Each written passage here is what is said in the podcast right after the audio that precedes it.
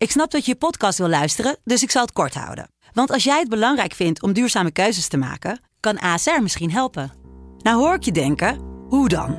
Nou, bijvoorbeeld bij het duurzaam herstellen van schade. Of de premies die we beleggen volgens ons duurzaam beleggingsbeleid. Dat bepaalt waar we wel en juist niet in investeren. Wil je meer weten over welke duurzame keuzes ASR maakt? Ga dan naar asr.nl slash duurzame keuzes. ASR doet het. Zo, dan kan je nu lekker naar je podcast luisteren. Studio Socrates wordt mede mogelijk gemaakt door Unibed. Há muito tempo você está no meu caminho. Como posso esquecer?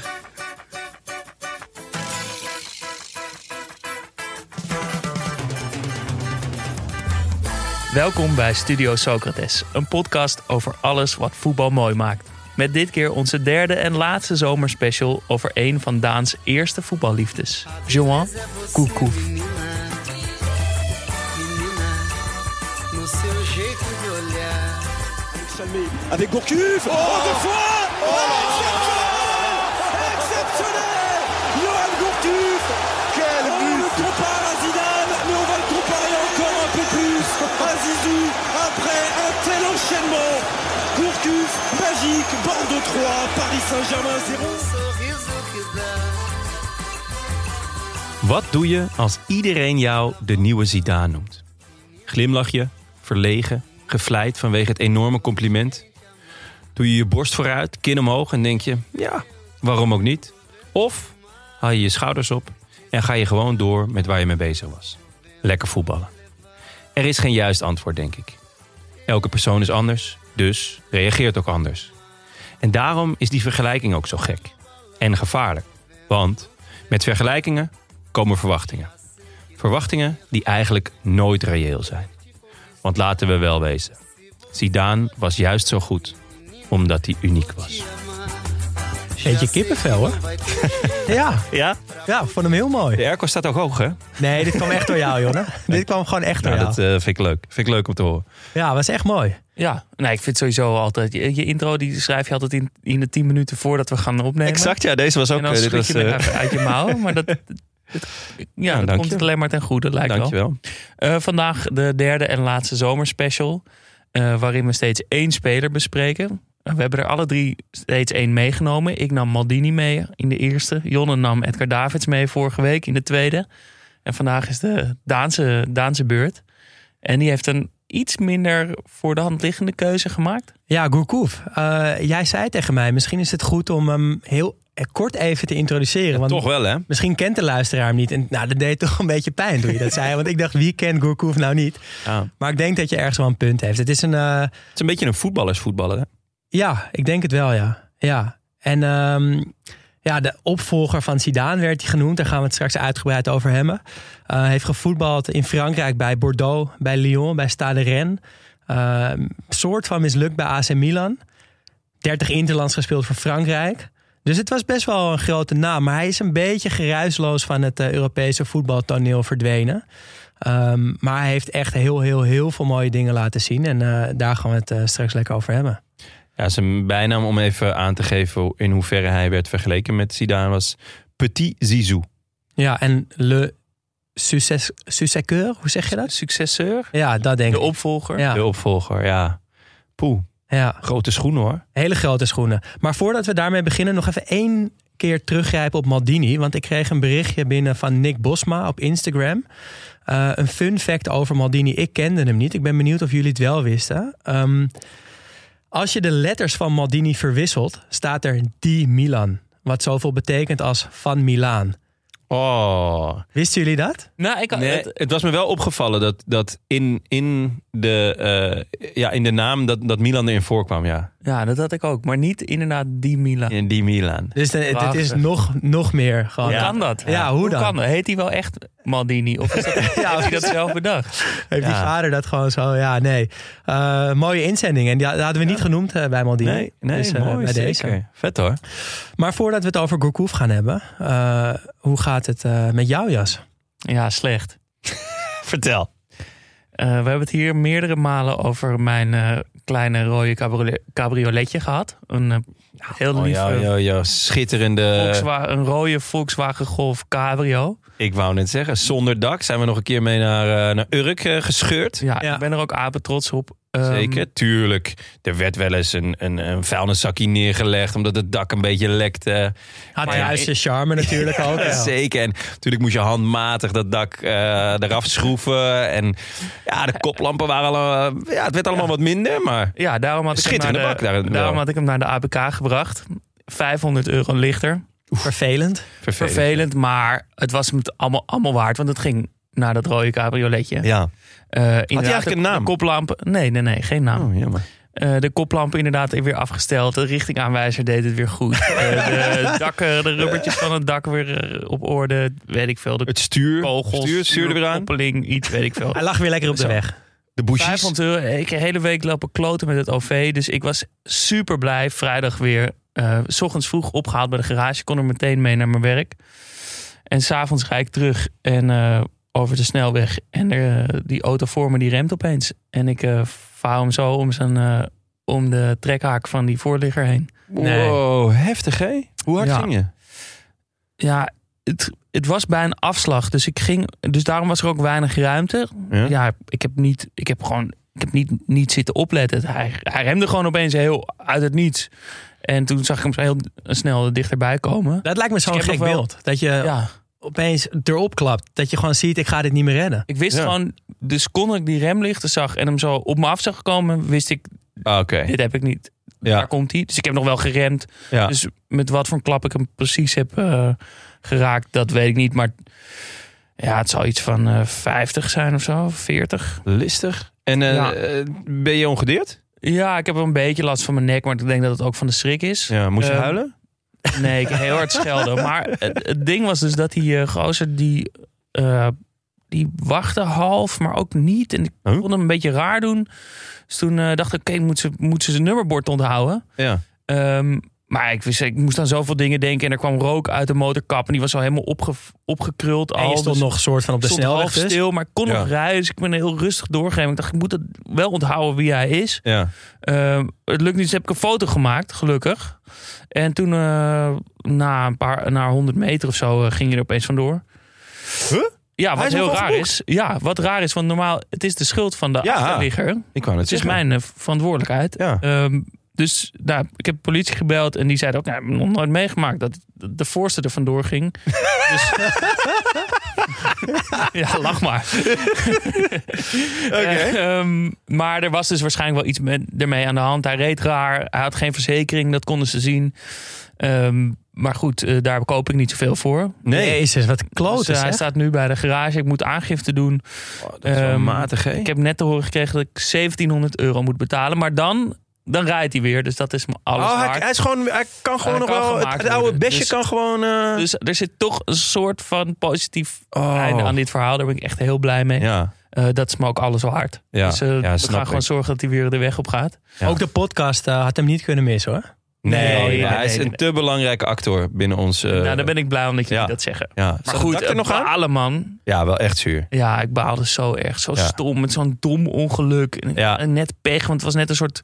Een beetje een soort. eh, had een soort open bak achterin. En een grote trekhaak. Dus ik ben precies onder die bak op een bumper. Met die, dus daar. Als het een andere auto was geweest, was ik waarschijnlijk. Maar was alleen de bumper een beetje kapot. Ah, ja. En nu had hij echt Oh, een hele- matig, ja. Alsof, ja, om een, alsof je hem om een lantaarnpaal heen had gevouwen. Met een grote deuk in het midden. Oh, dat is gaar, hè? Goed. Ja. Ah, goed. Nou, eh, hij kan gemaakt worden. Ja. Het is, ik ben ongedeerd. Ja. Eh, het kost, eh, kost even heel veel spaargeld. Maar goed, Nou ja, het, het hoeft is geen waard. spaargeld te zijn hè. Nee. Want we hebben nu mensen die luisteren. Ja, ik wou net zeggen, dit zijn gewoon eh, vrienden van de show. Dit is het moment. Ja, als je nu nog geen vriend van de Ja, show bent. dan zou ik het ook wel weten, hoor. Ja, Dat is een mooi bruggetje. Domme, hé. Ja. Ja, dan gaat het gewoon rechtstreeks naar de rode cabrio van Jasper. ja, vind ik Dan ook. stuur ik je een foto ervan. de auto van de show. Dit, dit is toch gewoon... Dan eh, schrijven we je naam met een fieldstick, eh fieldstift op de motorbak. Ja, maar dan Ja. verloten we ook iets. Of, we- ehm, voor, de, voor degene ja, die en, voor, de, voor de auto een vriend worden, die, die krijgen, gaan we iets Ja. speciaals verloten. Ja, is goed. Of misschien... eh, Misschien kan jij een mooie tekening van de auto maken. Ja, dat denk ik. Met, ons, met een Of- voetballer erin. Of met iedereen die, die ervoor... Dat we eh, een, eh, een ritje naar Zandvoort doen. En dan kijken we met hoeveel mensen we erin kunnen. dus we doen gewoon die kap open. En dan gewoon zoveel mogelijk mensen erin. Dat lijkt me Ja. vet. Ja, en een En gewoon tekening. keihard... Ja, en een teken. Ja, precies. Oké, Ja. we gaan het over Gourcouf hebben. Yes, leuk. Ja, Maar dankjewel voor de support in ieder geval. Ja, we, we, hebben Heel je erg rug. We hebben je rug. Ja, dankjewel. Wel blij dat je niet moest huilen.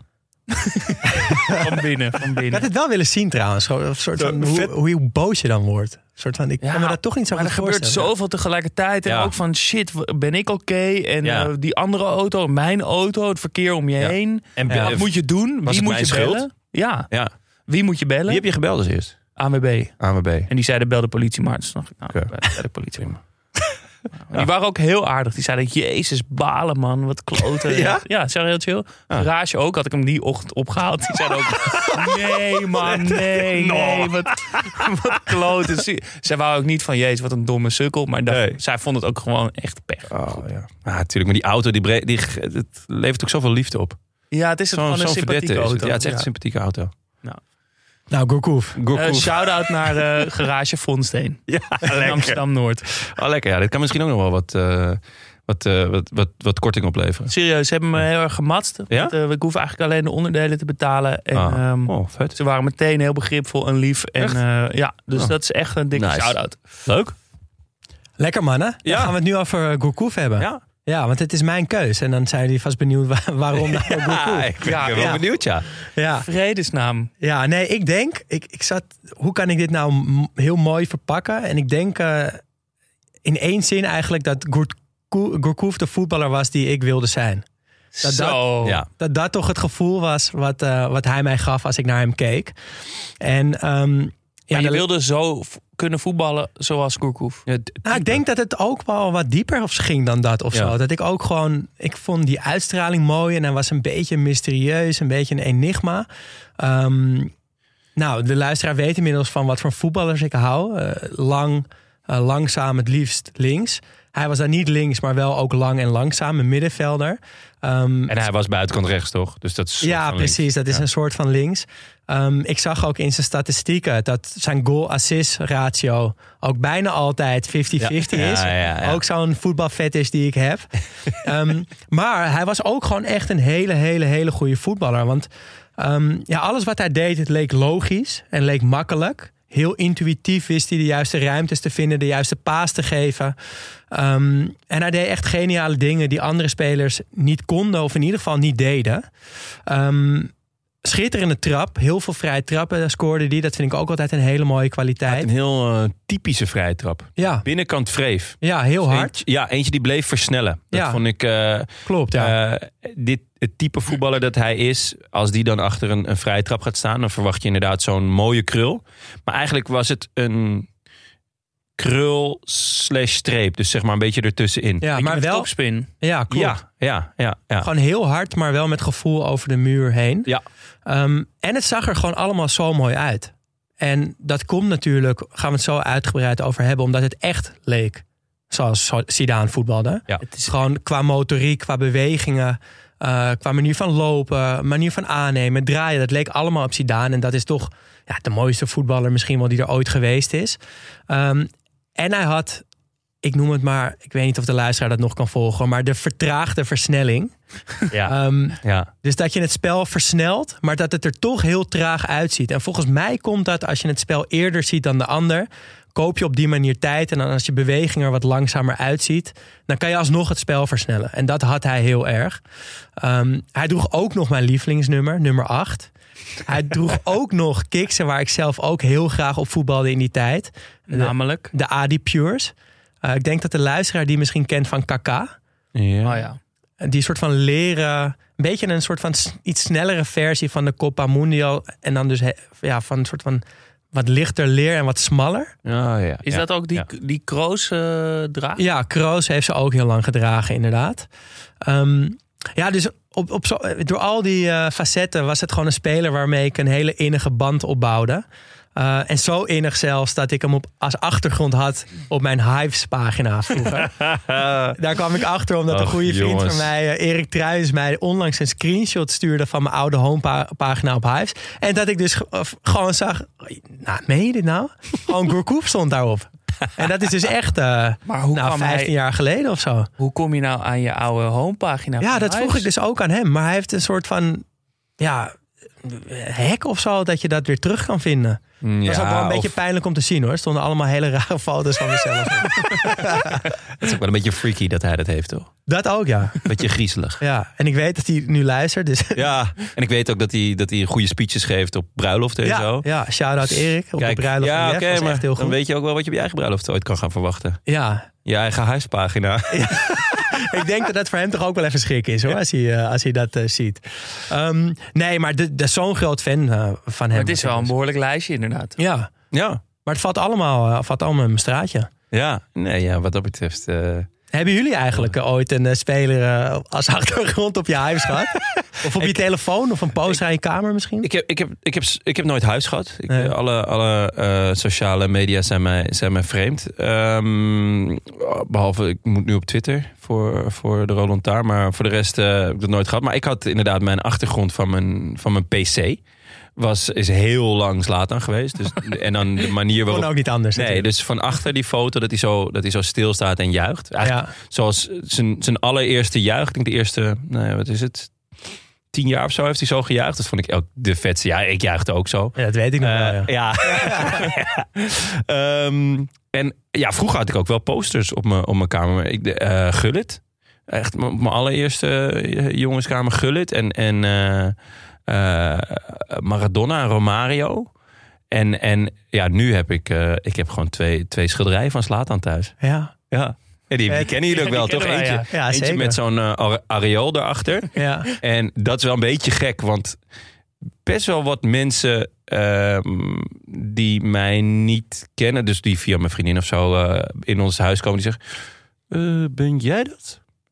en dat is natuurlijk best wel raar om jezelf, om een, om een poster of een, een schilderij van jezelf te met een areool achter je. In je eigen woonkamer. In je eigen woonkamer. Maar je, je hebt een, je hebt een t-shirt aan vandaag, Jonne. Daarop Ja. staat, mag ik de quote even... Oh, oh ja, dat mag zeker. Of schoon ik een grondige hekel had aan zelfingenomenheid, ontveins ik mij niet dat ik vaak onder de indruk was als ik aan mezelf dacht. Daar loop je wel nu mee rond, nu je dat Dat is goed, hè? Echt goed. Van wie denk je dat de quote is? Als je raadt, je een appel. Ja, well played. Well played. Dat Appeltje moet voor wel. jou straks. Dankjewel. Nee, ja, hekel aan Moelis, maar schitterende quote. Ehm, nee, en ik, nog een, ja, een soort beetje abstract, abstract schilderij van Slatan. Dat hij ook een soort van actie maakt. Die, eh, die staat eigenlijk gelijk bij binnenkomst. Dat mensen gelijk weten eh, waar ze Die- aan toe zijn. die is als ze niet te missen, binnenkomen. Nee. Nee, Dus ja, ja, had ik wel. Jij, Jas? Ik had eh, die foto van eh Rijkaard en Vuller. Oh, ja, ja. Op, mijn Facebook. Ik had ook geen hives, maar Nee. wel op mijn Facebook lang. Met die klodder in, midden in de lucht. En ik heb nu een eh, foto ook van, van Gullit. Een grote poster aan de muur hangen, ingelijst. Gekregen van een goede vriend Wout. Ehm, gewoon omdat het zo'n mooie foto is. Hij heeft gewoon een spijkerbroek en een lekker t-shirt aan. Eh, ja, het ziet, het ziet Ja? er gewoon heel goed uit. Van laatst uit Milaan. Ja, het is een beetje, ja, een beetje amateurachtige foto, maar daarom wel echt goed. Eh, maar hij staat net bij mij bij een kast en dan daar staat vaak ook een kaars. En dan lijkt het net een soort altaar voor. eh, oh, voor heel vet, ja. Maar dat is ook wel oké. Ja, ja Gullit mag Maar ik het heb eh, Socrates aan de muur hangen. ja, Ja. terecht ook wel, toch? Ja, zeker. En ik heb eh, een paar dagen geleden een nieuwe Maradona-poster gekocht. Van ehm, ja, een soort van Ghanese schilder. Die eh, ja, op basis van die documentaire die gemaakt is van over Maradona. Waar je dus en dat voetbalgedeelte ziet en dat Napoli-maffia, die ondergang ziet. Heeft hij een soort van filmposter geschilderd. In samenwerking met A Store Like 94. Instagram-account die hele vette voetbalspullen verkoopt. Eh, en die hadden zo'n mooie Maradona-poster Ja? eh, eh, Ja, gemaakt. een beetje in die stijl van zo'n Ghanese kappersbord of filmposter. Ja, dat, dat schijnt een heel ding te zijn in Ja. Ghana inderdaad. Ehm, heel vet. Ik zal, ik zal hem wel even delen op de socials Leuk, als hij leuk. binnenkomt. ben benieuwd. Vet. Ja. Maar even terug naar eh Jean Gourcouf. Kenden jullie hem eigenlijk? En of, ja, wat was jullie eerste gedachte daar aan hem? Ja, ik moet eerlijk zeggen dat toen jij zei van eh, ik wil, want we zaten zo bij elkaar, toen zeiden nou wie nemen jullie mee? Ik Nou, Maldini, eh ah, Davids. Toen zei Gourcouf. Toen dacht ik eigenlijk alleen, oh ja, Gourcouf. maar toen bleef het wel lang stil. ja. Ja, nee, ja, ik wel. Ik, ehm, ja, ik moest eigenlijk voornamelijk denken aan hem in een, in een rood shirt. En toen moest ik eigenlijk, eigenlijk gelijk denken aan Bordeaux. Maar toen ik dan weer nu beelden terug ging kijken, weet ik niet of dat beeld wel helemaal klopte. Ik zag hem ook in mijn hoofd een Zidane doen. Omdat, ja, voor mij was hij ja, gewoon eigenlijk bijna één op één gelinkt aan Zidane. Omdat hij gewoon dus ook de nieuwe Zidane werd genoemd door alles en iedereen. Ja. Eigenlijk nooit werd. Maar nou, wat ik net ook al zei, het was een beetje een, een voetballersvoetballer. Dus eh, eh, inderdaad, ik was zelfs natuurlijk ook middenvelder. Eh, en ik wist gewoon van bepaalde type jongens, ook om mij heen, wist ik van, oh, die, die vinden Gourkou vet. En dat vond ik ook vet. Want Ja. het was inderdaad het type speler. Nou ja, ook wat je zegt, eh, dat ik wilde zijn. Weet je wel? Dus eh, en mannetjes passeren en doelpunten maken en goals eh, en assist en passes. Ehm, het, het- hij was gewoon ehm, sierlijk in, in Ja. alles wat hij deed. En ja, dus wou je hem zijn. Ja. En dat, de, ja, dat, hij was een beetje zo'n, ook omdat hij natuurlijk in de Franse competitie speelde, een beetje zo'n verborgen talent of zo. Maar ehm, ja, toch wel bekend genoeg om hem, om hem echt te kennen. Hij was niet die, die absolute niche van. Nee, eh, hij was wel te goed om Ja. hem inderdaad eh, dan niet te kennen als je, Ja. als je echt alles volgde. ja, ehm, Jasper. Hij was, hij was echt. Ja, ja, hij kende hem wel. Voetballers, voetballer. Alleen voor de echte liefhebber. Nou, lekker dan. Nou ja, ik, ik moest eh, toch heel erg denken aan die goal die hij gemaakt heeft tegen Paris Saint-Germain. En dat is een van de weinige goals die ik bijna op dezelfde hoogte zet als Bergkamps goal eh, tegen Newcastle. Eh, omdat het net als die goal van Bergkamp eh, eentje is die ik nooit eerder zag en daarna ook nooit meer heb gezien. Nee. Eh, echt een 100% unieke goal. Ehm 11 januari 2009, Bordeaux speelt thuis tegen Paris. Eh Gourcuff speelt een heel goed seizoen bij Bordeaux. Gaan we het straks eh, nog verder over hebben. En hij krijgt de bal ingespeeld. Randje 16, rug naar de goal. Je ziet hem al heel mooi vrijlopen. Twee keer om zich heen kijken. En in zijn aanname doet hij eigenlijk een soort van omgekeerde croquetta. Die, die actie van Iniesta, dat hij hem zo van rechts naar links haalt. Ja. eh, en iemand passeert. Maar dat doet hij dus met zijn rug naar de tegenstander toe. Hij draait om. Komt meteen nog een tegenstander tegen. En doet dan eigenlijk de echte croquetta. Ja. Komt uit op zijn linker. Maar puntert hem buitenkant rechts zo de lange hoek in. Vond je, vind je het een punter? Nou ja, het ik, vind, zit- ik vind het wel echt Het is, een... hij zit, Meer buitenkant Ja, dan maar het gaat wel redelijk tegen de punt aan. Want er zit wei- weinig effect in die Ja? bal. Ehm, maar ik zou het nog wel een buitenkant noemen. Maar het Ja. neigt wel een klein beetje naar, naar de punt toe. Ehm, ja, en dat vond ik zo'n mooie goal. En die, zo- zoiets heb ik daarna ook niet meer gezien. Nee. En het is, ja, ik zat het ook te kijken met, met, vol met ongeloof. En je ziet, ik dacht dat je hem na die twee croquetta's staat hij dus bijna alleen voor de keeper. Het lijkt wel alsof hij glimlacht. Ja. Ja, alsof ja. hij het weet. Alsof hij hij weet al dat die weet. actie lukt Ja. en hij weet dat hij gaat scoren. Ja. Heerlijk. Ja. Maar dat zou in zijn geval denk ik ook echt kunnen. Want hij, ik vind het wel een speler die dit bedacht heeft in zijn Ja. hoofd. Dat hij dit ging doen. Hij moet het natuurlijk heel snel bedacht hebben. Ja. Maar hij kan het wel bedacht hebben. Ja, en dan klopt. kan je er dus ook tijdens de actie al van genieten. Het is geen En- mazzel. Nee, zeker Eh, niet. zoals hij de actie ook doet. En inderdaad ook door het feit dat hij daarvoor al twee keer gescand heeft. Eh, nou, wij als liefhebbers van het scannen eh, kunnen, Ja. gaan er natuurlijk heel lekker op. Ehm, je, je merkt gewoon, en zeker als je dan daarna ook al die beelden kijkt... waarin hij dus in, op de vierkante meter elke keer die bal op exact de juiste manier weet aan te nemen... om de ruimte te vinden. Dan zie je deze goal als een, dat is een soort van de ultieme Ja. uitvoering van, van dat wat hij eigenlijk continu aan het proberen is. En dus hij, hij draait dus zo weg en passeert zo makkelijk daarna dat je inderdaad gewoon weet, hij heeft het in een split second voorzien en bedacht en uitgevoerd. Net als Bergkamp. Ja, Ja. precies. Ja, En ik zag hierin ook wel ehm, ja, dat Zidane-achtige terug. Gewoon ook de manier Ja. hoe hij dit allemaal deed. En ik moet zeggen, toen ik die beelden zag, vond ik hem dus echt nog meer op Zidane lijken. nog Zidaniger. Ja, da- dan eh, in mijn eh, gedachten. Ja, nog, ook nog even over die goal. Want het, het is ook een goal geweest met, met eh, impact, volgens mij. Want er zijn een aantal van die spelers die zichzelf aankondigden op het wereldtoneel van het voetbal met een goal. Zoals Beckham met die trap vanaf de middenlijn. Ja, Eh, in veel van mijn onderzoek nu naar eh, kwam ik eigenlijk alleen maar artikelen uit 2007 tot 2010 tegen. Over Ja. een soort van wie is die Gourcuff en wat een speler. En een heel groot deel van de artikelen die je nu vindt als je gewoon Gourcuff intypt, is uit 2009 en gaat over die goal. Ja. En het is ook dus ook vanaf dat moment, vanaf die goal, dat iedereen ook gaat zeggen: dit is de nieuwe Zidane. En daarom is het ook. Ja, er worden natuurlijk wel eens op een, in een lager niveau of op een of andere zondagmiddagwedstrijd waanzinnige goals gescoord. Maar dat het dus ook nog eens zo'n zo mooie goal is. Met impact maakt het nog veel ja. indrukwekkender. Ja. Ja. Ja. en dat het dus ook nog gewoon qua uiterlijk vertoon er heel erg op lijkt. Ja, Qua kijk, bewegingen. Ja, nou ja, daar, daarbij vraag ik me altijd wel af, wat was er dan eerder? Ehm, Ja. Want inderdaad, hij deed mij ook meer aan Zidane denken dan ik dacht. Terwijl dit, eh, eh, in mijn hoofd waren zij door elkaar heen gaan lopen al. Ja. Eh, ik dacht bijvoorbeeld dat hij tweebenig was, omdat Zidane het was. Maar hij was rechts. Buitenkant rechts eigenlijk. En, ehm, maar dan vraag ik me altijd af... Want je ziet dat hij heel veel naar Zidane heeft gekeken. Dat, dat zie je gewoon in zijn stijl. En dan vraag ik me dus af, wat was er eerder? Eh, de stijl en daarna dus de vergelijking? Of de vergelijking en dan daarna eh, het, het, het stileren daarvan? Ja, Kan kan je je, wat ik bedoel? ja, Want kan ik- je je zo'n stijl aanmeten? Ja, denk kan het je wel. met die een beetje het hoofd een beetje naar beneden en die, die voeten een beetje naar binnen Ik toe, weet dat vanaf het moment dat Slatan opkwam, ging ik in ieder geval op straat gewoon veel meer bewegen zoals hij. Want ik keek gewoon heel veel filmpjes en heel veel wedstrijden. En heel veel... Dus je gaat dan, dan dingen proberen, eh, trucjes proberen.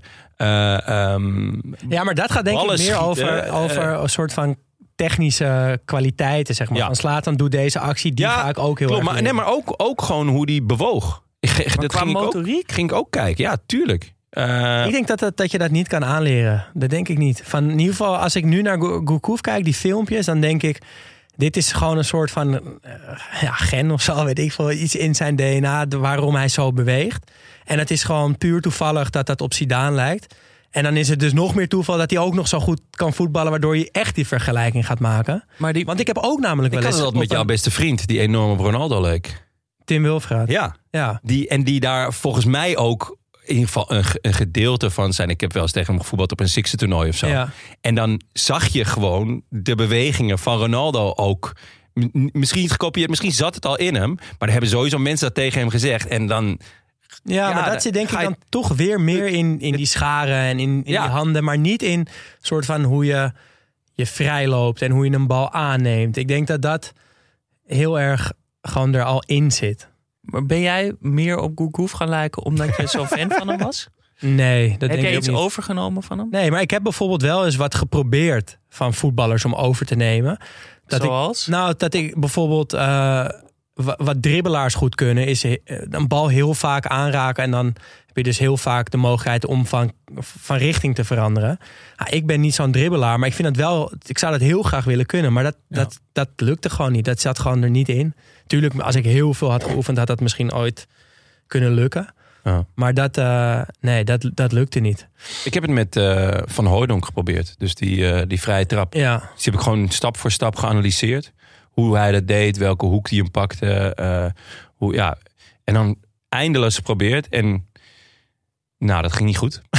het was echt, ja, het was heel vaak ballenvanger. En op een gegeven moment ben ik ermee gestopt. Omdat ik gewoon merkte, oké, dit is mijn trap niet. Eh, zo raak ik ze gewoon niet lekker. Het gekke was, als ik hem dan wel goed raakte... dan was het inderdaad, dan vloog hij met een rotvaart in. Maar ja, als dat maar één op de tien ballen is. Dan, maar het, het kan wel. Je kan wel iemand zijn stijl echt analyseren. Of je het ook kan kopiëren, dat is natuurlijk een tweede. Maar het- uiteindelijk is leren natuurlijk ook een, een, een hele hoop afkijken... En, en proberen en nog een keer proberen en nog een keer proberen... en kijken van, hé, hey, dit werkt en dit werkt, dit werkt wel en dit werkt niet. Ja, het is, eh, het, het is in die zin mogelijk. Maar ik denk dat het. Je gaat tegen je natuur in. Ja, en ja, dat ga je gewoon, denk ik, niet volhouden. Eh, maar even terug naar, eh, naar Zidane. En eigenlijk ja, de vloek of de zegen om met hem vergeleken te worden. Hoe, hoe zien jullie dat? Is, Ja. dat? is dat een vloek? Ja, Ja, 100 procent. Maar in veel, ja, ik weet dat, dat bijvoorbeeld met Frenkie de Jong, die is, die is zo'n beetje, ge- een beetje in de hoek van Kruif geduwd op een gegeven moment. En toen heeft hij zelf altijd meteen gezegd: nee, nee, nee, nee, nee. En dat was ook natuurlijk niet echt zo. nee. Maar Hier is het zo duidelijk. Ja, ja, ja. ja, Toch, ja. het is, je kan er ook niet omheen. Je, kan het, ja, je moet het wel zeggen. Want het, hij lijkt er gewoon echt heel erg op. En hij is ook nog eens heel erg goed. Ja. Eh, maar ja, als je Ook nog eens dezelfde positie. dezelfde lengte. Ja. dus op de centimeter af even groot. En dan word je ook nog eens le successeur genoemd. Ja, het is eh too much. Maar los van die stijl... eh, hij werd niet alleen ermee vergeleken... maar hij, er werd ook bijna van hem verwacht of geëist... dat hij zo goed zou zijn als Zidane. Ja. Frankrijk had natuurlijk net alles gewonnen... wat er te winnen viel met Zidane. Eh, die ging stoppen en toen zag het er toch wel een beetje somber uit. Eh, ze hadden een middenveld met Makalele en Toulalan. Daar kwam dus Kourkouf eh, bij. Ik haat Toulalan zo erg. Ik ook, ja. En weet je waarom? Ik had in 2008 voor het EK was ik weer panini plaatjes aan het sparen. En ik had hem echt 1400 keer. ik werd echt zo knettergek van. Hele goede Die reden. Grijze koffer. Ah, echt irritant. Eh, maar Nasri en Ben Arfa kwamen eraan. Die gingen natuurlijk ook niet doen. Dus er lag opeens... Ja, was Frankrijk een beetje om zich heen aan het kijken van... Ja, wie gaat ons dan nu weer redden? En toen kwam daar opeens uit het niets deze rare Kourkouf... die niet alleen qua stijl, maar ook nog eens qua positie en qua talent... heel erg op Zidane leek. Dus iedereen keek elkaar een beetje aan van... nou, Daar gaan we. daar gaan we weer. We worden weer wereldkampioen, want we hebben nu Kourkouf.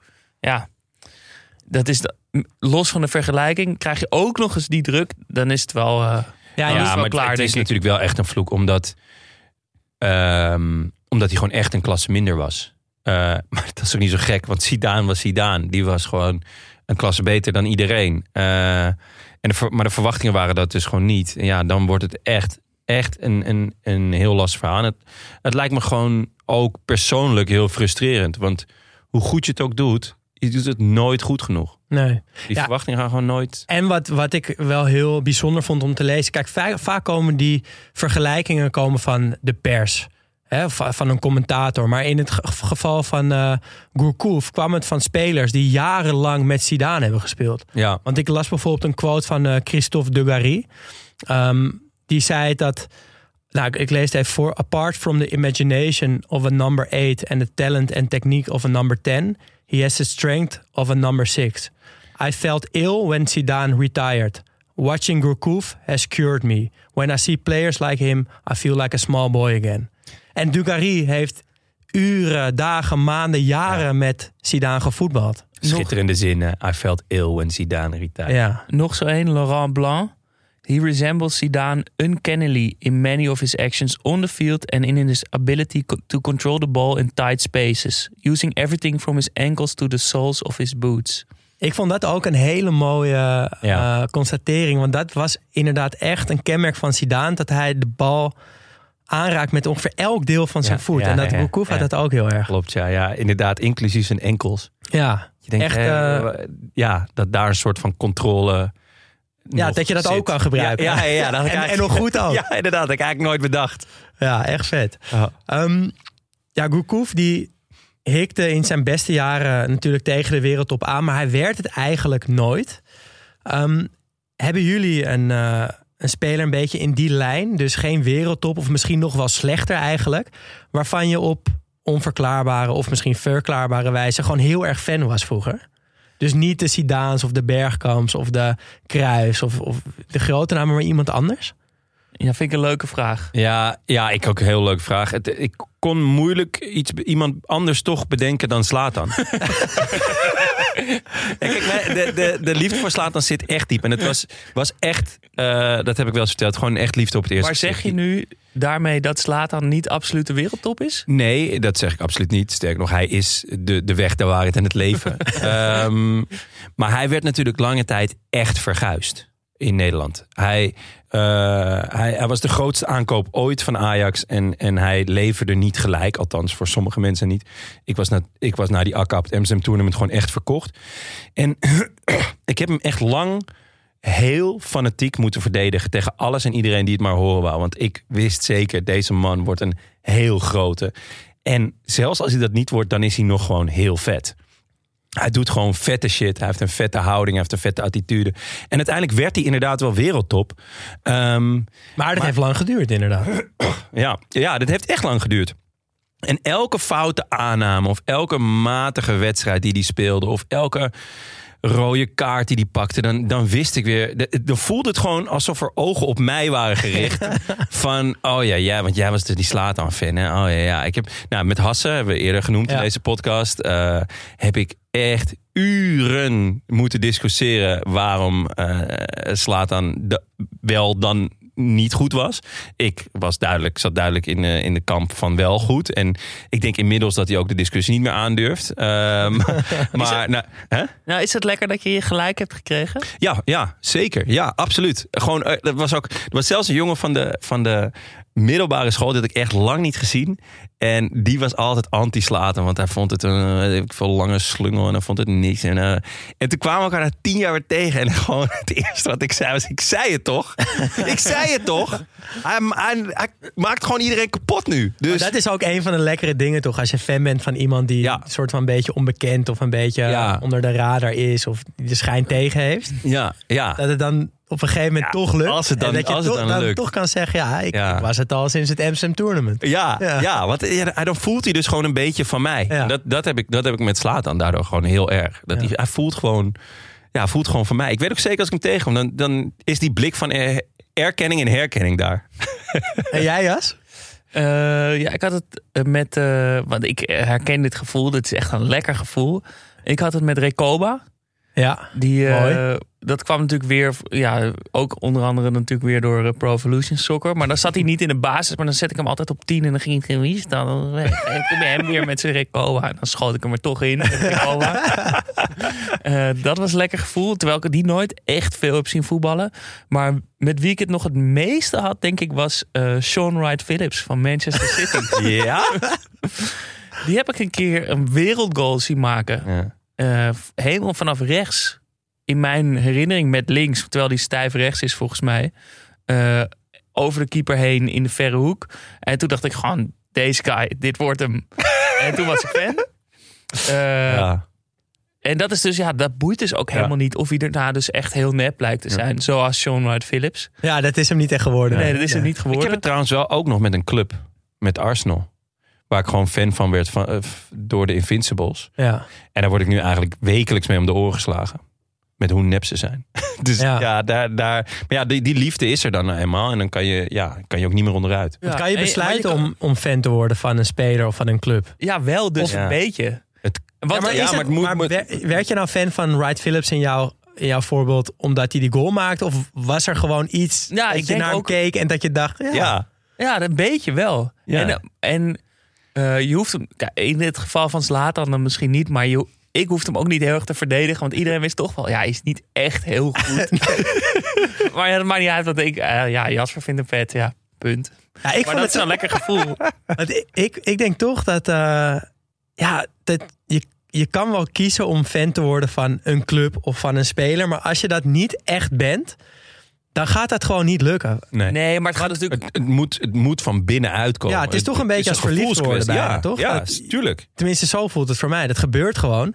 En zo herinner ik me verliefdheid voor Gourcuff ook. Ja, ik kan maar- ook niet meer zo goed bedenken waarom. Natuurlijk, ik heb net allemaal dingen opgenoemd. Ja. Maar het gevoel wat ik toen had, heb ik gewoon nog steeds. Ja, dat is het gevoel. Ja, Maar ja, dat gevoel heb ik met Frenkie de Jonge. Is een Ja. oprechte liefde. Ja, dat precies. is niet iets wat ik moet verdedigen of zo. Iedereen denkt, ja... Ja, wel als, die, als jouw liefde alleen maar rode kaarten krijgt en eh, ballen in de tweede ring schiet. Of dus eigenlijk helemaal niet zo goed is. Zoals Sean Wright Zoals- Phillips. Maar dan, dan is het ook een soort meer flirt misschien. Als het toch een zomerliefde. Dat ja, gewoon een hè. soort fling. Eh, Dat is gewoon leuk om Ja. daar dan een beetje fan van te zijn. Die dan te volgen. Ja, maar dat het dus wel altijd in je achterhoofd blijft dat die, Ja. dat die flink toch misschien Ja. ooit echt nog. Toch gewoon een- Nee, nee, dat heb Als ik nooit die- oprecht gevoeld Nee? bij Sean Wright Nee? Phillips. nooit die oprechte Nee. gevoelens zoals je die wel voor Frenkie hebt. Oh, oh, zeker, ja. Ja, ja, ja. Maar toch, ja, toch speciaal plekje in je hart dan. Maar had jij dat dan dus bij Gourcuff? Ja, zeker. Echte liefde. Ja, als ik, hem, weet je, de achtergrond van mijn hives. Dat was, als je, als je 14 Veel- bent. veel hoger gaat het Ja, als je nee. 14 bent, is dat toch echt je visitekaartje ook naar de dames toe, toch? Ja, ja. En naar Heb je, er veel, heb je er veel chicks mee gescoord? Met, met Gourcouf als ja, achtergrond. het is natuurlijk moeilijk om te zeggen of dat dan door Gourcouf kwam of toch door mijn smooth talk. Of die andere foto's. Op Ja, huis. of die andere foto's. Oh, ja. Maar Gourcuff dus. Ja, misschien moeten we het toch ook even over zijn carrière hebben. Want we hebben het nu heel erg over de gevoelens voor Gourcuff gehad. Maar hij heeft toch ook wel een interessante carrière gehad. Ehm, hij begon bij Stade Rennes. Debuteerde op zijn 16e, 17e jaar al en speelde drie seizoenen in het eerste. Uh, en aan het eind van het uh, derde seizoen, hij was inmiddels uh, basisspeler, kocht AC Milan hem. Hij was toen pas 19. Dat was in mijn gedachten ook heel anders. Ja. Ik dacht dat hij echt al midden 20 was Dat of dacht zo. ik ook, ja. Maar hij was pas 19. Uh, Milan kocht hem, maar Arsenal en Ajax hadden ook interesse. Vind ik toch wel twee hele mooie clubs die ook Ja. aangaven. Ik denk als die twee clubs interesse in je hebben, dat je een bepaald soort type speler bent. Ja. Uh, die Gourcuff dus ook zeker was. En wat achteraf veel beter bij hem had Had gepast. veel beter bij hem gepast. Ja. Ja, want bij AC Milan ging het dus niet heel goed. Uh, hij tekende daar een vijfjarig contract. Uh, speelde in de eerste twee jaar nog wel 36 wedstrijden. Maar scoorde daarin maar twee keer en gaf slechts zeven assists. Wel won Milan de Champions League in 2006, 2007. Uh, en Gourcuff dus ook. Speelde acht wedstrijden die campagne. Uh, en had dus nog best wel een aandeel in die uh, Champions League winst. En het was ook eigenlijk helemaal geen schande dat hij niet zoveel speelde. Want AC Milan had een middenveld met Kaká, Pirlo, Seedorf onder andere. Ja, en- was toen de beste middenvelder van de wereld, denk ik. Ja, ja zeker. Ja. En, en Seedorf natuurlijk ook echt wel een van de beste op zijn positie. Pirlo, ja, die werd eigenlijk gek genoeg pas, pas later heel erg goed. Hij was natuurlijk al wel goed, maar Ja. pas later. Maar toch vind ik het dan ook dom van hem. Als je, je hebt dan de keuze Ja, om naar zeker. Arsenal of naar Ajax te gaan... dan ga je toch ook kijken van, goh, wie staan er nou eigenlijk op mijn positie? En als Ja. je dan ziet van, oef, Kaka, ja, ja, ga ik die eruit spelen? Je moet ook, je moet ook een soort... Je moet ook realistisch zijn, Ja. toch? Nee, maar ik denk dat hij daarom vijf jaar contract... dat hij zichzelf Ja. misschien wat tijd gaf om erin te groeien. Maar dat werkte dus niet. Want hij kon totaal niet aarden in Italië... en lag ook niet goed in de groep. Ehm Ancelotti noemde hem jaren later in zijn biografie... een, ja, vreemde vogel. En hij, hij vond Gourcuff een beetje gek. Maar de grootste kritiek, en dat vond ik wel heel toevallig... en ook ja, leuk voor, eh, voor nu... kwam van Paolo Maldini. En die heb er kijk op. Ja, ja we hebben in Dan onze voel ik me toch een beetje persoonlijk. Ja, ik wou net heb het nu zeggen, een beetje bij Maldini. Dat ik dat een beetje Ja. mijn speler voel. Ja, en we hebben toch kunnen concluderen na de aflevering van Maldini dat ja, geen kwaad woord over de man. Eh, Geen Nee, nee, nee, toch? nee, zeker niet. zeker. Nee. En maar hij zei dus over Gourcuff. Ja, hij deed niet zijn best om te integreren in de groep. Hij nam geen Italiaanse les. Hij kwam vaak te laat. Uh, het leidde tot geruchten ook overal in, in Milaan. Van dat hij te veel in het nachtleven te vinden was. Of dat hij misschien zelfs uh, ja, op mannen zou vallen. Een soort van dat soort verhalen gingen de, deden de ronde. En dat is eigenlijk, vind ik, een soort van heel dubbel iets. Want het was juist zo'n introverte, stille jongen. Dat ik me helemaal niet kan voorstellen dat hij soort van lastig... Ik zie hem In- ook niet in een of andere nachtclub met die, met die rare hoekige bewegingen. Nee, Dat toch? hij daar even alle mannen of vrouwen eh, gaat scoren of zo, Nee, toch? Dus ik denk ook meer dat het inderdaad een soort onzekerheid of eh, Ja. onkunde of ongemak is. En Ik zie hem wel inderdaad zo helemaal solo in een, in een, in het hoek, in een hoekje aan de bar Ja, zitten. Dat past, beter met, bij hem, ja. met een whisky of zo. Gewoon, Ja. eh, een oude whisky. en een boek. En een boekje. Ja, want hij scheen dus ook heel veel te lezen. Maar we je- kwamen er niet echt achter wat hij dan las. Nee, maar dat maakt eigenlijk niet uit. Nee. Je, je hebt Een twee... voetballer die leest. Een voetballer is, leest, dat, dat kan dus maar één ding zijn. De ontvoering van Freddy Heineken. En als je die Is hij in het Frans vertaald? Dat, daar ga ik denk het wel. Tuurlijk. En anders lees je hem in het Nederlands. Ik bedoel, je bent, je bent een voetballer of je bent het niet. En dan lees je dat boek. En als je die uit hebt, dan is dat je lievelingsboek. En dan geef je voor de rest van je leven... heb je dan altijd ook iets van... eh, Krijg je een rubriekje in de VI Ja. persoonlijk? ja, en weet je, eh, als iemand dan vraagt van... Hey, weet je nog een leuk boek? Nou, dan kan je dat aanraden. En eh, ja, je moet niet iets anders gaan lezen. Nee. Uitzondering op deze regel. Malaysia. Ja, Tyrell? Leest veel. Ja? Eh, zag ooit een interview met hem. En toen werd gevraagd, wat is dan het laatste boek wat je hebt gelezen? 50 tinten grijs. Nee. Echt waar. Wat vet. Ja. Oh, Geniaal, toch? Dat is wel leuk hoor. Zeker. Menu, hè? Ja, wordt ook leuk. Ja, Wordt zeker. ook leuk. Um, How are you? Ja, het waren weer mooie filmpjes van Ten Hag, hè? How are you? How are you? How are you? Ja, die, Huh? How are you, huh? hij zit opeens hier aan tafel. Oh, dat is goed zeg. Oh. Ja, gaan Terug, we eh. Terug naar Milaan. Ja, Ja. terug naar Milaan. Ehm, hij kon dus niet aarden bij Milaan. En eh, zijn vader, trouwens een bekende trainer is in Frankrijk ook... eh, die vergeleek de kleedkamer van Milan met een maffiafamilie. Ehm, en ja, daar kom je gewoon niet tussen. En hele- helemaal niet als introverte, stille Fransman. Eh, kon ik me op zich wel eh, iets bij voorstellen. Eh, en zijn tijd bij Milan eindigde ook wel heel typisch. Ehm Gattuso schopte hem op de training geblesseerd.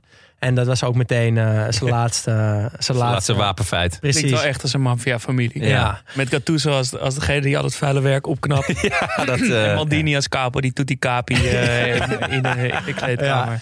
Gourcuff wegwezen dus. Hij werd uitgeleend aan eh, Bordeaux. Was eh, toen nog steeds pas 22 en speelde toen eigenlijk het beste seizoen uit zijn loopbaan. En dat is denk ik ook waarom als je nu dus filmpjes zoekt over Gourcuff... dat het allemaal een beetje in de periode zit die nu komt. Ehm, onder leiding van trainer Laurent Blanc werd hij landskampioen met Bordeaux. Werd hij uitgeroepen tot beste speler van het seizoen 2008-2009. Eh, beste Franse speler van het jaar. Dus daarin concurreerde hij ook met Henri en eh eh, Anelka, Ribéry uit andere competities. Ze wonnen ook nog de Supercup. En Gourcuff scoorde de mooiste goal van het seizoen. die tegen Paris, die ik net omschreef. En ja, dat allemaal dus in één jaar. Eh, ze doorbraken de hegemonie van Lyon. Die, eh, dat, eh, ja, die Zeven al- seizoen op rij? ja, waren al zeven jaar op rij kampioen geworden. Uh, Gourcuff scoorde 15 keer en gaf 15 assists. Ah, dat is Daan. leuk. Dankjewel. Ja. En toen ging ik een beetje naar het team kijken. En dat viel me toen toch heel erg tegen eigenlijk. Maar misschien maakt dat de prestatie van Gourcuff wel alleen nog maar knapper. Want het was echt een, ja, eigenlijk een oerzaai team. De enige echt leuke naam die ik tegenkwam was spits Marouane Chamak. Die ook later nog Ja. door Arsenal is gekocht. Ja, dat was geen pretje. Nee. Dus weet je, als Gourcuff het met hem moet doen, dan ja, volgens Ja. mij heeft hij dan wel heel goed gedaan eh, eh, in, die, eh, in dat seizoen. Ja. Milan wilde hem natuurlijk terug. Ancelotti was inmiddels vertrokken. Kaka ook. Er was dus ook ruimte voor Gourcuff. Ehm, maar Bordeaux had een optie tot koop en lichtte die ook. Uh, Gourcuff speelde weer een goed seizoen. Veel geld hebben ze betaald toen toch voor? Ja, 15, eh, 15 miljoen euro. Ja, best Ja. wel veel geld. Zeker voor, voor Bordeaux. Toch niet de, niet de rijkste club eh, uit de Liga. Nee, zeker niet. Zeker niet. En eh, ja, toch, hij heeft dan één goed seizoen gedaan. Maar misschien ook nog wel een gokje met... Nou, dat vind ik niet. Maar het, het geeft wel aan. eh, het geeft gewoon aan hoe goed hij was, natuurlijk, dat seizoen. Ja, Want 15 miljoen is voor Bordeaux eh zeker Veel geld. tijd echt veel Ja. geld. Ja, maar hij leverde dat jaar nog wel met 9, 9 doelpunten, 12 assist. Uh, haalde nog de kwartfinale van de Champions League. En toen kwam de monstertransfer naar Lyon. 22 miljoen. Je zou denken, zijn beste jaren staan voor de deur. Hij is 24 jaar klaar om de wereldtop te bestormen. Maar eigenlijk gaat het vanaf hier gewoon in een rechte lijn naar beneden. Vanaf Was de Lyon- 24ste. Lyon was toen nog wel wereld. Ja, toch? zeker. Dat was Ja. echt nog wel dat hele leuke team. Ja, Lacazette, Fekir, Juninho. eh, Juninho. eh, Ja, weet je, soort- hij heeft meerdere lichtingen. eh, Ik heb daar eerlijk gezegd een beetje een, een, een voetballersteam. Hè? Dus inderdaad, Ja. dat iedereen, iedereen, elke liefhebber voorspelde elk jaar. En, dit jaar gaat Lyon de Champions Ja. League winnen. Nooit gebeurd. Nee, Wel heel vaak. eh, ze kwam- kwamen wel vaak ver. Hebben we maar ook behandeld in ver. een van onze eerste... Ja, eh, zeker. eerste Ja, een paar jaar eerder nog zonder Gourcuff. ja, Maar dat waren gewoon de jaren dat Lyon domineerde in Frankrijk. ja. Uh, maar met Gourcuff gaat het niet goed. In, in de vijf jaar dat hij daar onder contract staat... mist hij maar liefst 115 wedstrijden. Dus blessure op blessure op blessure. Uh, hij raakte geblesseerd na een handdruk met Lacazette. Was het zo'n vet ingewikkelde handdruk? Of Ik gewoon... zat er ook aan te denken. Hey, Zou dat gewoon hey. een hele stevige handdruk Hey, zijn ja. geweest? En dat hij daardoor geblesseerd raakte? Of omdat het zo'n gek... Zo met zo'n heel dansje. ja. Dat het ineens ergens raakte erin die- schiet. waar raakt hij die geblesseerd? Is zijn hand? Dat kan dan toch niet? Dat, dat- Ja, ik denk het. want dan speel je toch gewoon met een, met een eh, ding om je hand Met een verband. race. Ja, Ja. Ik heb geen... dan doe je toch gewoon de Benzema. Ja, ik ben echt heel benieuwd. Ja, dan maak je, maak je gewoon je handelsmerk Het- van. ja, Of Lacazette kneep hem in zijn hand, maar toen schoot het in zijn knie. Nou, met weet je het echt nooit. Want hij raakte zoveel geblesseerd sinds dat seizoen. Hij werd ook tijdens het uitlaten van zijn hond bijvoorbeeld. ook geblesseerd. Uh, en eigenlijk Oh. net als bij Milaan... ehm, begonnen nu ook zijn eigen teamgenoten zich aan Gourcuff te irriteren. En niet omdat hij niet kon integreren of zo... maar omdat het leek alsof hij gewoon niet alles wilde geven om te kunnen voetballen.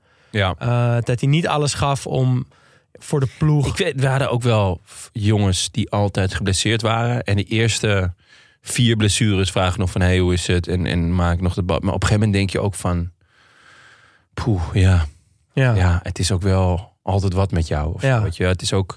Ja, het is... Het is ja, ik bedoel, je speelt altijd met pijntjes. En ik, het, was niet dat ik ze niet geloofde. Maar op een gegeven moment dacht ik wel van... Ja, even kiezen op elkaar. En eh, gewoon... Hop, Ja. Ja, en dat heeft Gourcuff natuurlijk wel een beetje over zich heen hangen. Ja, dat hij eh, ja, om het minste of geringste niet speelt. Maar eigenlijk is het alleen maar heel zielig voor hem. Ervan uitgaande dat het gewoon allemaal echte blessures zijn. Ja, ja, ja.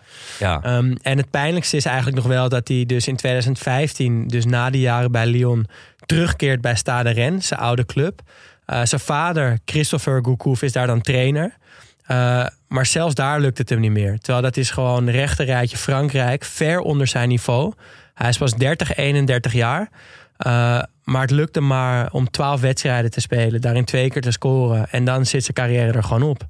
31 is jaar. echt een ongelofelijke nachtkaarsje. Ja, Echt dus heel gewoon zijn top bereikt toen hij 22 Ja. was. Nog één goed jaar daarna.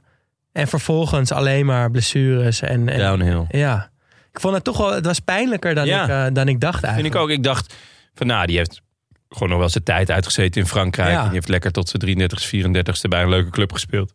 En nog lekker wat goaltjes meegepikt. Maar dat, Nee. dat valt dus echt vies tegen. Ja, dat valt heel vies tegen. En eh ja, deed me een beetje denken aan van... e- Eigenlijk heeft hij dus maar één heel goed jaar gehad. En wel zo goed dat we hem allemaal herinneren. Vooral door dat jaar. Ehm, voor de rest dus toch een hele matige carrière. Eh, of een, in ieder geval een carrière waar meer had ingezeten. Nou, als je naar de club kijkt, geen matige carrière natuurlijk. Nee, maar gewoon voor wat Maar- hij had kunnen zijn... Ja, is het echt te weinig gebleken. ja. Weten we daar meer voorbeelden van? Van dat soort type... Nou, Jasper, die, eh, die Ja, dat is een leuke voetbak- vraag. Ja, kom maar ja, ik vond het een leuke vraag. Ja. Want eh, dat zijn er volgens mij namelijk heel veel. Ja. Ik kon zelf niet zoveel bedenken. Ik kwam zelf met eh, Louis Saha Mooi. Ja, van eh, zeker. United. Eh, werd gezien als een van de beste voetballers toen. Rooney zei dat het beste was met wie hij ooit samenspeelde. V- hij werd in het team gezet in plaats van Van Nistelrooy. Fernand zei dat het de moeilijkste verdedigende eh, aanvaller was tegen wie hij ooit speelde. Eh, hebben we ook een keer besproken in onze aflevering over Golden Boys. Maar ook heel veel blessures. Maar ik zat een beetje te kijken, ja, wel, wie waren dat dan nog meer? En ik, ik struikelde over een mooi Reddit-forum. forum. Oh, wauw. Eh, Dit is Wat- Generation er hoor. waren 400 nog iets eh, eh, comments onder de vraag: wat is zo'n one-hit wonder? Ehm, een kleine greep. Alfonso Alves Ja. Even. Ah, wat vond ik dat ook een lekkere speler. ja, ik ook. scoorde ooit zeven keer. Ja, ja, ja. ja. Vincent Jansen. Wel bezig aan een comeback. ja. Wat Kan- een ja, kunnen we dat al Even- zeggen? Nee, kom nou. Eh, Omdat die, eh, die ene... Even, daar kunnen we toch wel heel even over hebben. In het Nederlands elftal, hebben die, hebben die pot gezien? Zeker, twee assists. Maar auw, kom nou. Dat sloeg toch echt... Ik weet, eh, die- commentator, was dat Gruter? Ja. Die ligt nu trouwens lekker onder vuur. ja, ik vind het een verschrikkelijke vent. Ja, eh, maar die, ik heb het idee dat hij opties heeft. In, eh, of, of, of aandelen zelfs gewoon in, in Vincent Jansen. Alles wat hij deed was fantastisch en goed. Ik, heb, ik dacht, het is gewoon het is een soort lantaarnpaal. Af en toe stuitte de bal goed en af en toe niet. En het, het was echt heel matig. ja. Oké, nee, dat, dat ik niet achterlijk ben. Ach, fijn. Ga, Tot eh, zover de actualiteit. Goed. Eh, Miroslav Klose deed het alleen op de WK's. Ja, ja. Griekenland 2004. Een team, Zeker, inderdaad. Ja, ja, Eh Bakali. ja. Ja. PSV. Ja. Jan Oezai. ja Nou, nee. Eén goed jaar bij United. Ja, maar doet het nu ook best wel goed bij Sociedad. Sociedad. hè? Ja? Ja, doet het wel goed. Andy Carroll. Nee, die heeft geen enkel goed jaar. Gewoon nul. Nou, wel één goed jaar bij Newcastle. Dan ging je naar Liverpool. Ja, voor meer geld dan Suarez. Dat vind ik nog steeds Ja, dat echt is waar, ja. walgelijk. Boulikin. Nee, nee, nee, nee, nee, nee. No way. Die heeft echt meerdere goede jaren gehad. Die was knettergoed bij ADO. Daarna was hij ook genieten bij Ajax. En bij Twente heb ik ook nog genoten van hem. Gibril Cissé. Ja, Oeh, mooi. ja zeker. eh Maglas. Ja, hoewel die nu wel een heel goede hotelmanager schijnt te zijn. Ja, heeft Maar hij? Hij heeft een hotel in, eh, ja, in Santorini of zo. eh, Victor Fischer. Ja, abs- Ja. absoluut. eh Mutu. Had ik ook wel een special over willen maken. Ja, als- Ja. ik denk Ja. dat daar Dus- veel meer verhalen Ja. over te Ik wou net vinden zeggen, zijn met dan name, over dan moeten we volgens mij even de Belastingdienst nog, eh, kunnen we er nog even over... Eh, eh, Guidetti. ja, ja. kan gezegd Zit- Ja, ook een worden. heerlijke special trouwens. eh Michu. Van dat vind ik Swansea. een heel goed voorbeeld. Ja, die werd het meest genoemd in Ja. het forum. Ja. Eh, net als Grafiet. Ja. Grafiet. Spits van Wolfsburg was dat, toch? Ja. Zo, ja. Ja. ja, ik moest gelijk aan, aan Zivkovic denken. Oh, vind ik ook Van, een hele eh, goede. Ja, mooi. Van Groningen. Ehm, Ja, eigenlijk toen ik hem voor het eerst zag spelen, dacht ik ook van oeh, wat een, wat een bijzondere speler. Hij had, was heel dun, Ja. maar heel... eh, Wel sterk. ja, hij was taai of zo. En snel. En hij was slim. En hij had een actie. Hij kreeg- Scoorde makkelijk. scoorde makkelijk. Hij kreeg wel gelijk. Dat is natuurlijk, hè, omdat het een Groningen is van het is de nieuwe Robben. Ja, dan maar daar leek dus- je helemaal niet op. Leek je ook helemaal niet op. Maar dat, Nee. weet je wel, omdat hij dan bij Groningen speelt, gelijk zo'n zo'n vergelijking die eh, eigenlijk op alle manieren mank gaat. En vervolgens ging hij naar Ajax voor, nou eigenlijk niet eens heel weinig, voor 2,5 miljoen euro. Ehm, en daar verzoop hij. Eh, vooral omdat Ajax die had toen zo hoog in zijn bol, nog meer dan normaal. eh, dat het Ajax-spel zo bijzonder was dat je, dat, dat je daar eerst moest je een soort cursus krijgen in, in jong Ajax. Nou ja, als je een jonge gast eh al zijn vertrouwen weg wil nemen, dan moet je dat doen. Ehm, en vervolgens, ja, dat ging dus helemaal mis. En toen, ja, dan, dan heb je ook met, met de people's manager of all people's managers Frank de Boer te maken. Die hem eh, elke keer dat hij te laat kwam, eh, moest hij, eh, kreeg hij Billy. Of later moest hij parkeerwachter spelen, volgens mij nog een keer. Omdat hij te laat was. Ja, helemaal afgelezen. Is toen naar China gegaan. Heeft toen nog een België nog comeback naar, naar, naar België. En waar hij nu speelt, ik zou het eigenlijk niet weten. Amerika, toch? Ja? Is hij naar Amerika gegaan, ja? Ik ben hem ook helemaal kwijt, maar ik vind het een heel goed voorbeeld. Ja, ja, ja. Dus, eh, Heb jij er een... eh, jij nog- Ehm, ben jij nog een mooie- Nee. Oh, Rode Ster Belgrado. echt? Oh, dat vind ik dan wel... eh, die hebben een mooi shirt trouwens. Zeker, ja. Echt een mooi shirt. Nee, ik had eigenlijk eh, buiten wat jij nu allemaal genoemd hebt, kan ik even niet zo snel iemand bedenken. Zijn het... eh, het viel mij op dat het eigenlijk allemaal creatieve of aanvallende spelers zijn die vroeg pieken. Ja, ook omdat... Dat zijn natuurlijk de spelers die echt op kunnen vallen. Een middenvelder kan ook wel opvallen, of een verdediger. Maar Ik denk dat het vooral spelers zijn die gewoon geen ondergrens hebben, zeg maar. Toch? Want als je een ja, hardwerkende middenvelder of verdediger bent, dan, kan je, dan weet je dat je niet heel bijzonder kan voetballen. En dan, ja, dan speel je al, niet altijd, Nou, maar dan speel je vaak wel een, een voldoende. Of dan ben je, word je gewaardeerd door je, voor je harde werken. Ja. En dat hebben deze spelers allemaal niet. ik moet ineens aan, aan eh, Ricardo van Rijn denken. Die ah ja, eigenlijk ook wel had. een beetje, ja. Die zag ik, die zag ik voetballen en dacht, wow, daar staat echt iemand. Ja, En eh, centraal achterin en rechts achterin. En dat je echt dacht van, wow, hier staat echt de nieuwe, ja, next big thing. heb ik in de jeugd ook vaak tegen gevoetbald, want dat was, Was mijn lichting. En die was echt heel goed. Ja. ja. En toch, op een gegeven moment, die raakte helemaal niks meer. In wielrennen weet je dan eigenlijk altijd wel wat er gebeurd is. Hè? Gestopt met doping. Maar, ja. maar bij, ja, bij, bij voetbal denk ik toch, hoe, hoe kan het nou dat je nu... Is het dan helemaal vertrouwen? Of is het... eh, ja, en dat was, was een verdediger bij, Ja. bij wie ik dat toch meer heb. Maar, Maar ik denk dat je wel gelijk hebt dat Ja. er vaker creatieve eh, spelers zijn. ook, denk ik, omdat eh, aanvallende en, en creatieve spelers... kunnen een hoop verbloemen met statistieken ook. Hè? Kijk, iemand als, eh, nou ja, laten we eens iemand noemen... Alfonso Alves. Die scoorde natuurlijk een seizoen knetterveel. Ja, waar, daar waren wel zeven goals tegen, tegen Heracles. Ja. Als je die wedstrijd weghaalt... Ja, dan, dan is ineens een Moyenne heel veel minder.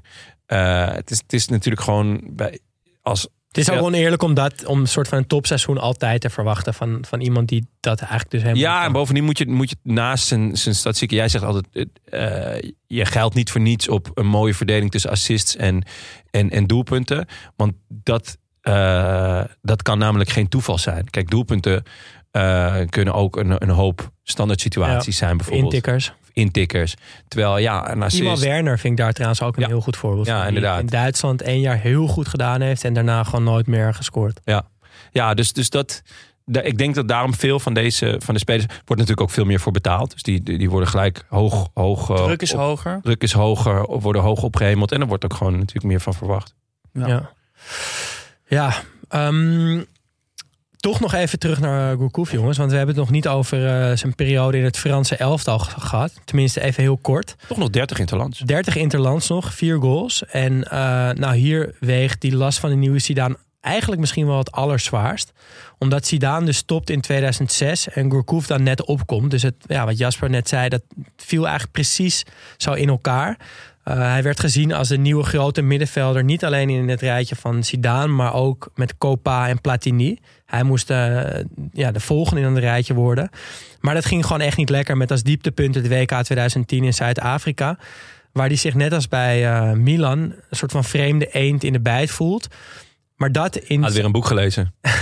Nee, maar ik vond het wel, ik vond het wel een, toch wel heel interessant. Want het is zijn eigen nationale team. Maar met al die verschillende culturen en spelers van verschillende clubs. Zelfs dat was een soort van te veel voor Gourcuff. Ja, ehm, ik denk dat je ook niet moet onderschatten ehm, hoe moeilijk het is om van al die ego's eh, een team te maken. Ik bedoel, Ja, of Eh. om daartussen, vooral om daartussen te passen als je dat zelf dus misschien helemaal niet. Ja, maar het- is, het is natuurlijk ook gewoon echt een kunst. eh, voor een bondscoach moet je. Een bondscoach moet veel meer een people's manager zijn dan, dan een tactisch genie. Ehm, de, de- nou, het beste voorbeeld is denk ik Nederlands elftal die in 2010 de finale haalt. En, en iedereen. eh, hè, het was allemaal vier handen op één buik. En ze liepen de Polonaise met elkaar. En ehm, nou, wat was het? 2012. Eh, was het hommeles en, en liggen ze er binnen no time uit. En omdat bepaalde jongens bij hun club weer beter waren. Anderen waren weer wat minder geworden. Dus het is een, een enorm krachtenspel met, met van, van, Ja. van kliekjes en machtsverhoudingen. En hey, die, die is heel goed bij zijn club. En die is minder bij zijn club. Maar al wel eh, eh, is er weer een lievelingetje van de coach. Weet je wel? Dus Ja, in, het team van Frankrijk had je dat dus ook, inderdaad. Met dus Gourcuff aan de ene kant en Ribéry en eh, Anelka aan de andere kant. Ja, en ik denk dat dat. eh, je hebt in Frankrijk natuurlijk die Clairefontaine eh voetbalscholen waar de grootste talenten vandaan komen. Die, zitten, die scholen zitten in de banlieues. Het zijn achterstandswijken. Dat zijn kinderen met een hele andere achtergrond dan. Of tenminste, spelers met een andere achtergrond dan Gourcuff. En die was daar dus ook echt de vreemde eend in het bijt. Kwam uit een voetbalfamilie. Best wel prima achtergrond. Zijn vader was coach. Altijd het lievelingetje geweest, misschien wel. Hij las boeken. Hij was verlegen. Ja, ik kom dan maar eens bij straatvechters als, eh, als Ribéry aan. De eerste wedstrijd staat hij in de basis. Wordt hem echt die rol van nummer 10 spelverdeler ge- opgelegd. En Anelka en Ribéry die, eh, die weigeren gewoon de bal naar hem te passen. Die hebben geen één keer die wedstrijd eh, de bal naar hem gespeeld. ja, dat Daar werd hij natuurlijk wanhopig van. En eh Domenech, de eh, bondscoach, die kiest vervolgens ook nog eens de kant van Ribéry en Anelka door Gourcuff eruit te halen. De volgende wedstrijd. eh, waar hij natuurlijk Gourcuff in bescherming had moeten nemen. Derde wedstrijd is tegen Zuid-Afrika. En dan is Gourcuff zo gefrustreerd dat hij rood pakt. ja. En vanaf daar, en dan die zomer, of dat is de zomer dat hij naar Lyon gaat. En dan, ja, volgens mij is dat, heeft dat er ook alles mee te maken gehad. Dat het daar ergens dus wel- ook niet lukt. Ik vind het ergens wel voor hem spreken dat hij, dat hij het niet goed kan vinden met Anelka. Ribéry ken ik wat minder, maar vond Anelka altijd zo'n ongelofelijke zak hooi. Maar, Ja, absoluut. Ehm, ja, en die Domenech had dus nooit, had dus altijd de kant van eh Gourcuff moeten. Ja, ja, ja en nee. Kijk, eh Anelka en, en Ribéry zijn natuurlijk ook wel twee... Nou, ik vond Anelka eigenlijk nooit zo goed. Maar Ribéry natuurlijk was wel echt heel goed en ook heel erg belangrijk. Als, als bondscoach moet je het in zes wedstrijden laten zien. En ga je gewoon altijd voor de korte termijn oplossing. Ondanks dat je ergens misschien wel weet van... hé, hey, dit, is, dit is niet eh, de, de meest menselijke of de beste oplossing voor de lange termijn. Maar ik moet gewoon de volgende wedstrijd winnen. En ga ik dat doen met Gourcuff of ga ik dat doen met Ribéry en Anelka? Ja, Nou goed, het heeft dus ook niet uitgepakt. met, eh, nee, met ja, uiteindelijk en elkaar, want- nee. Maar goed, eh, ik, ik dacht daardoor wel van. Het lijkt allemaal zo in elkaar te vallen bij hem. Dat, of dat het eigenlijk steeds zo net verkeerd valt. Dat als, als hij wel was opgenomen in de kleedkamer van Milan. Of dat hij naar Ajax was gegaan of naar Arsenal. Een club die beter bij hem had gepast. Of als hij dus wel in bescherming was genomen door Domenech. Of eh, wel had kunnen vinden met Ribéry. Eh, of dat die transfer naar Lyon wel meer begeleiding had gehad. Of gewoon, ik heb het idee dat er zoveel punten zijn in die carrière dat het net verkeerd valt. Eh, Ja. Dat het, het lijkt mij dat die blessures ook daardoor komen. Zijn, zijn fysio heeft wel gezegd, hij had dus een vaste fysio, en dat is ook wel een bijzonder verhaal. Een, een man van 73 of zo, met wie hij altijd revalideerde en echt een hele goede band had.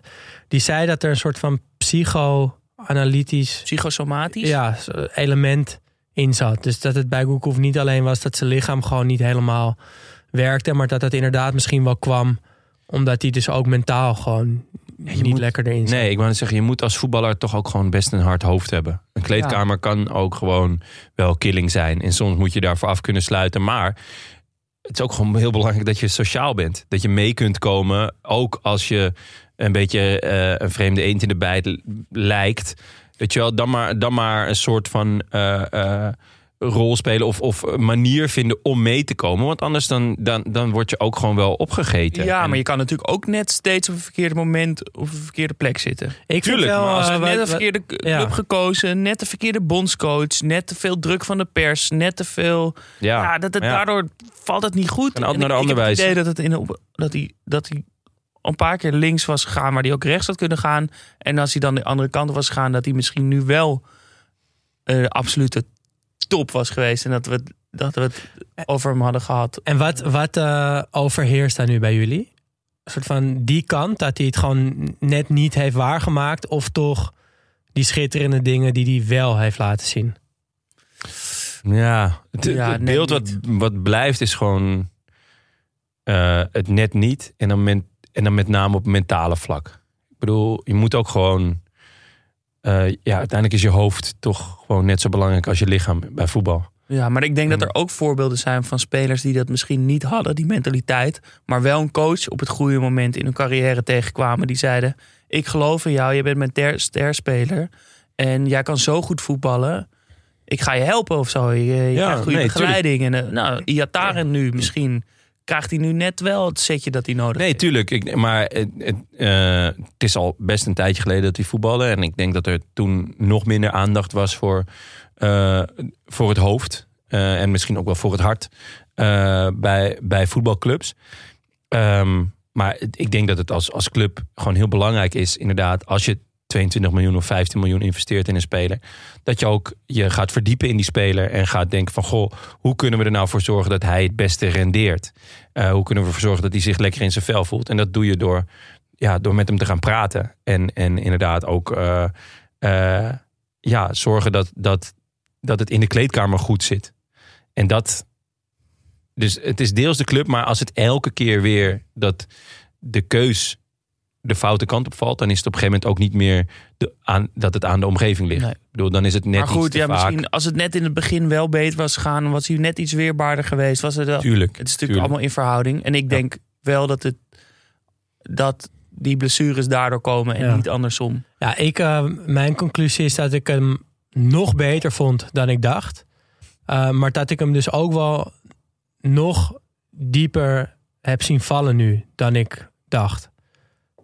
Maar is dat niet ook de schoonheid? Ja, zeker. Ja. Ja. Toch dat, Ja. ik, dat is ook wel een heel romantische, Ja. r- eh, misschien wel Griekse tragedie. Ja, hij was echt nog beter dan ik dacht. En ik raad ook iedereen aan die nog Ja, steeds ja. luistert. Kijk echt even een paar compilatiefilmpjes. Nee, het is Ja, het is echt, echt mooi. echt wel bijzonder. Gewoon, ik zie echt heel veel dingen die ik, ja, die ik gewoon bijna nooit op een voetbalveld gezien heb. Nee, klopt. Echt heel mooi. Vaak ook leuke, mooie muziek erbij. Pianootje. Ja, Dat is prettig. Viel me ook op. was Meestal aan- krijg je van die keiharde Ja, ik was, aan, ik was aan het kijken en eh, Emma op een gegeven moment zo naar, naar Timmy's. Wat zit je eigenlijk te kijken? Eh, lekker nummer. ik zei ja, eh, ik zei ja, de voetbal is art. When art becomes football met Juan Gourcuff. Ja. Dus ja, het is even lekker bezig te kijken. Mooie muziek en inderdaad schitterende beweging erbij. Dus eh, nou als dat geen, Ah, ja. geen eh, push is om nog Ja. even wat dingen van Gourcuff te bekijken. Ja, ik het, ben blij dat je Gourcuff hebt gekozen. Ja. dan. ja, zeker. Mooi jongens, dan zijn we aan het einde van, eh, ja, van de zomerspecials. We hebben er alle drie eentje gedaan. Maldini, Davids en nu Gourcuff. Eh, dat betekent dat eh, ja, ik nu echt op vakantie ga. Ja. Jong hier. Oei, oei, oei. Maar dat we ook, eh, als ik weer terug ben, een nieuw seizoen gaan starten. Ja. Ja. We hebben het al een heel klein beetje geteased, zo door de afleveringen heen. Ja, want het, het loopt een beetje voort uit wat we hier besproken hebben. Het is niet dat we het daardoor bedacht hebben, maar er zaten al mensen spelen. En nu vonden we het eigenlijk een beter idee geworden. Want Wat gaan we doen? we gaan eh, oude wedstrijden terugkijken in zijn geheel. Eh, we hebben er zoveel compilaties, moeten we het eigenlijk vaak mee doen. En we komen er nu achter dat als we één speler uitlichten, dat hij toch eigenlijk vaak een heel andere speler was dan we dachten. En daarvoor moet je toch eigenlijk een hele wedstrijd zien in plaats van net die mooie acties uit, de, uit een compilatie. Ja, en dat geldt natuurlijk ook voor, voor hele teams. Want we hebben het vaak over de Invincibles. Maar wat nou als we daar een hele wedstrijd van gaan kijken? ja, wat gaan we dan zien? Ja, Of we hebben het heel veel blij, gehad, Jonne. Ja, of we hebben het dus ook veel gehad over Socrates. Ja, daar kijk nou ik enorm naar uit. Als we Italië, Brazilië, eigenlijk de geboorte van het Joga Bonito uit 82. Wat gebeurt er als we die wedstrijd gaan kijken? Ja. Of Nederland-Italië, EK 2000. soort van het totaalvoetbal van het Nederlands elftal, maar toch eruit vliegen. Ja, gewoon het, het trauma. Ja. En hoe Oh, goed was Bergkamp nou echt in het Nederlands elftal? Hadden we dat nou eigenlijk hadden we het echt verdiend? Ja, Ja. precies. Dat soort vragen. Weet je waar ik echt naar uitkijk? Naar die, in die wedstrijd met eh, Italië-Brazilië 1982. Dat er dan zo'n herhaling komt. En dat er dan zo linksboven zo'n H staat. Ja. Dat vind ik altijd zo vet. Denk ik, ja, chill. Ja, een- de herhaling.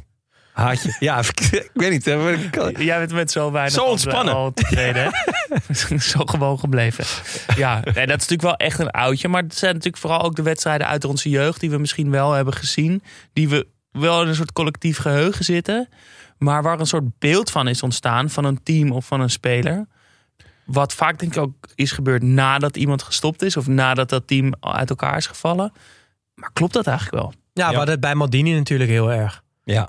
Dus dat gaan we nu. eh, ja, we gaan het met heel veel spelers, wedstrijden, teams doen. En het lijkt me dus ook heel mooi om eh, te kijken van, oh, die shirts, weet je wel. Die kiksen had hij toen aan, of dat stadion, of Die reclame. oh, die commentator. Ja, Weet je wel, we gaan het natuurlijk niet alleen hebben over die wedstrijd, maar ook over alle randzaken die we tegenkomen. de interviews eromheen. Ja. De Analisten. context van de wedstrijd is natuurlijk ook wel belangrijk.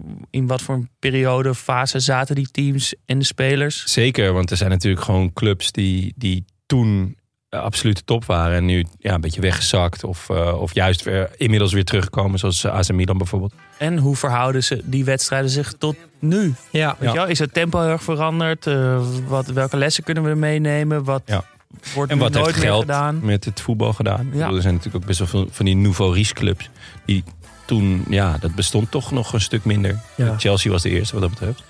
Nou, genoeg volgens mij om, eh, om over te in. praten. Ja. En ik moet zeggen, iedereen aan wie ik het stiekem al een beetje vertel, die denkt, wow, dit wordt leuk. En Ja. volgens mij hebben wij dat alle drie zelf ook. Ja, dus, Dus, eh, eh, en stuur dus ook je stuur ook je suggesties Ja, in. Hè? Ja, stuur suggesties Eh. in. En eh, ik neem aan dat wij hem ook eh, al een beetje tijdig delen welke wedstrijd we gaan doen. Ja, Zodat ik denk dat de luisteraars- eerste, eerste misschien nog een verrassing is. En dan Ja. dat we vanaf aflevering 2 eh, gewoon het aankondigen. Ja, dat aankondigen zodat luisteraars natuurlijk ook gewoon Ja. kunnen gaan kijken. Want we hebben ook een, een site toch waar we dit. Ja, kunnen- maar daar staat dus niet, niet elke wedstrijd Nee. ter wereld staat erop, maar wel heel veel. Ja. Dus het hangt er ook nog een beetje vanaf eh, wat er allemaal te vinden is, welke wedstrijden we gaan bespreken. Eh, maar dat moet helemaal goed komen. Ja. En we starten ergens begin augustus. Ben je Ja. dan pas weer terug? Lekker hè? Oké. Ja. Nou, eh, een nieuwe vriend van de show. Zeppel. Chapel. Ja. Ja. Klinkt Eh, heel veel verlengers ook. Ja. Dankjewel daarvoor. Ehm, alle beetjes helpen. Nieuwe auto moet betaald. Eh, ben ik nu al dankbaar voor. Voor Ja. iedereen die in ieder geval denkt van... Oh, die arme Jasper. Dat vind ik al lief. Verder kan je natuurlijk ook gewoon onze oude afleveringen luisteren. Bijvoorbeeld eh, de nieuwe klassieke aflevering over bijnamen. Of eh, het PSV van Alex, Gomez en Hiddink. Of eh, Twente dat kampioen werd. Of natuurlijk eh, de zomerspecials over Maldini en eh Etje Davids. Pitbull. Studio Socrates werd mede mogelijk gemaakt door Dag en Nacht Media. Wil je meepraten? Dat kan. Laat een bericht achter op vriendvandeshow.nl slash Studio Socrates of via Instagram studio-socrates.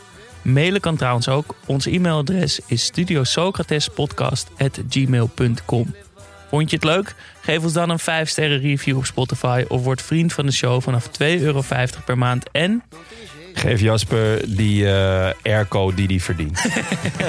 dat zou ook een nieuw zijn dan. Ja, daarom ja. ja ik, ik- je moet gewoon dat, dat ene foefje, dat je er gewoon beter uit, dit, uit deze tragedie komt.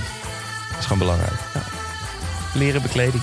Ah, leren met kleding. Of zo'n zo'n kralen ding over je stoel. Ja, spinners. Spinnen.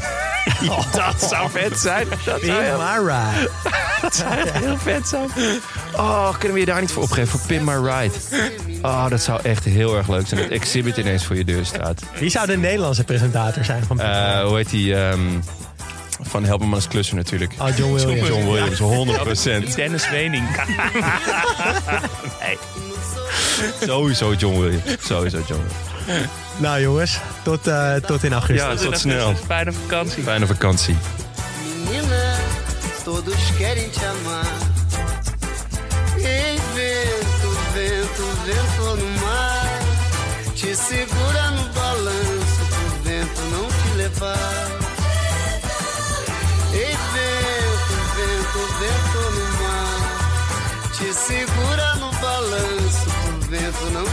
lover.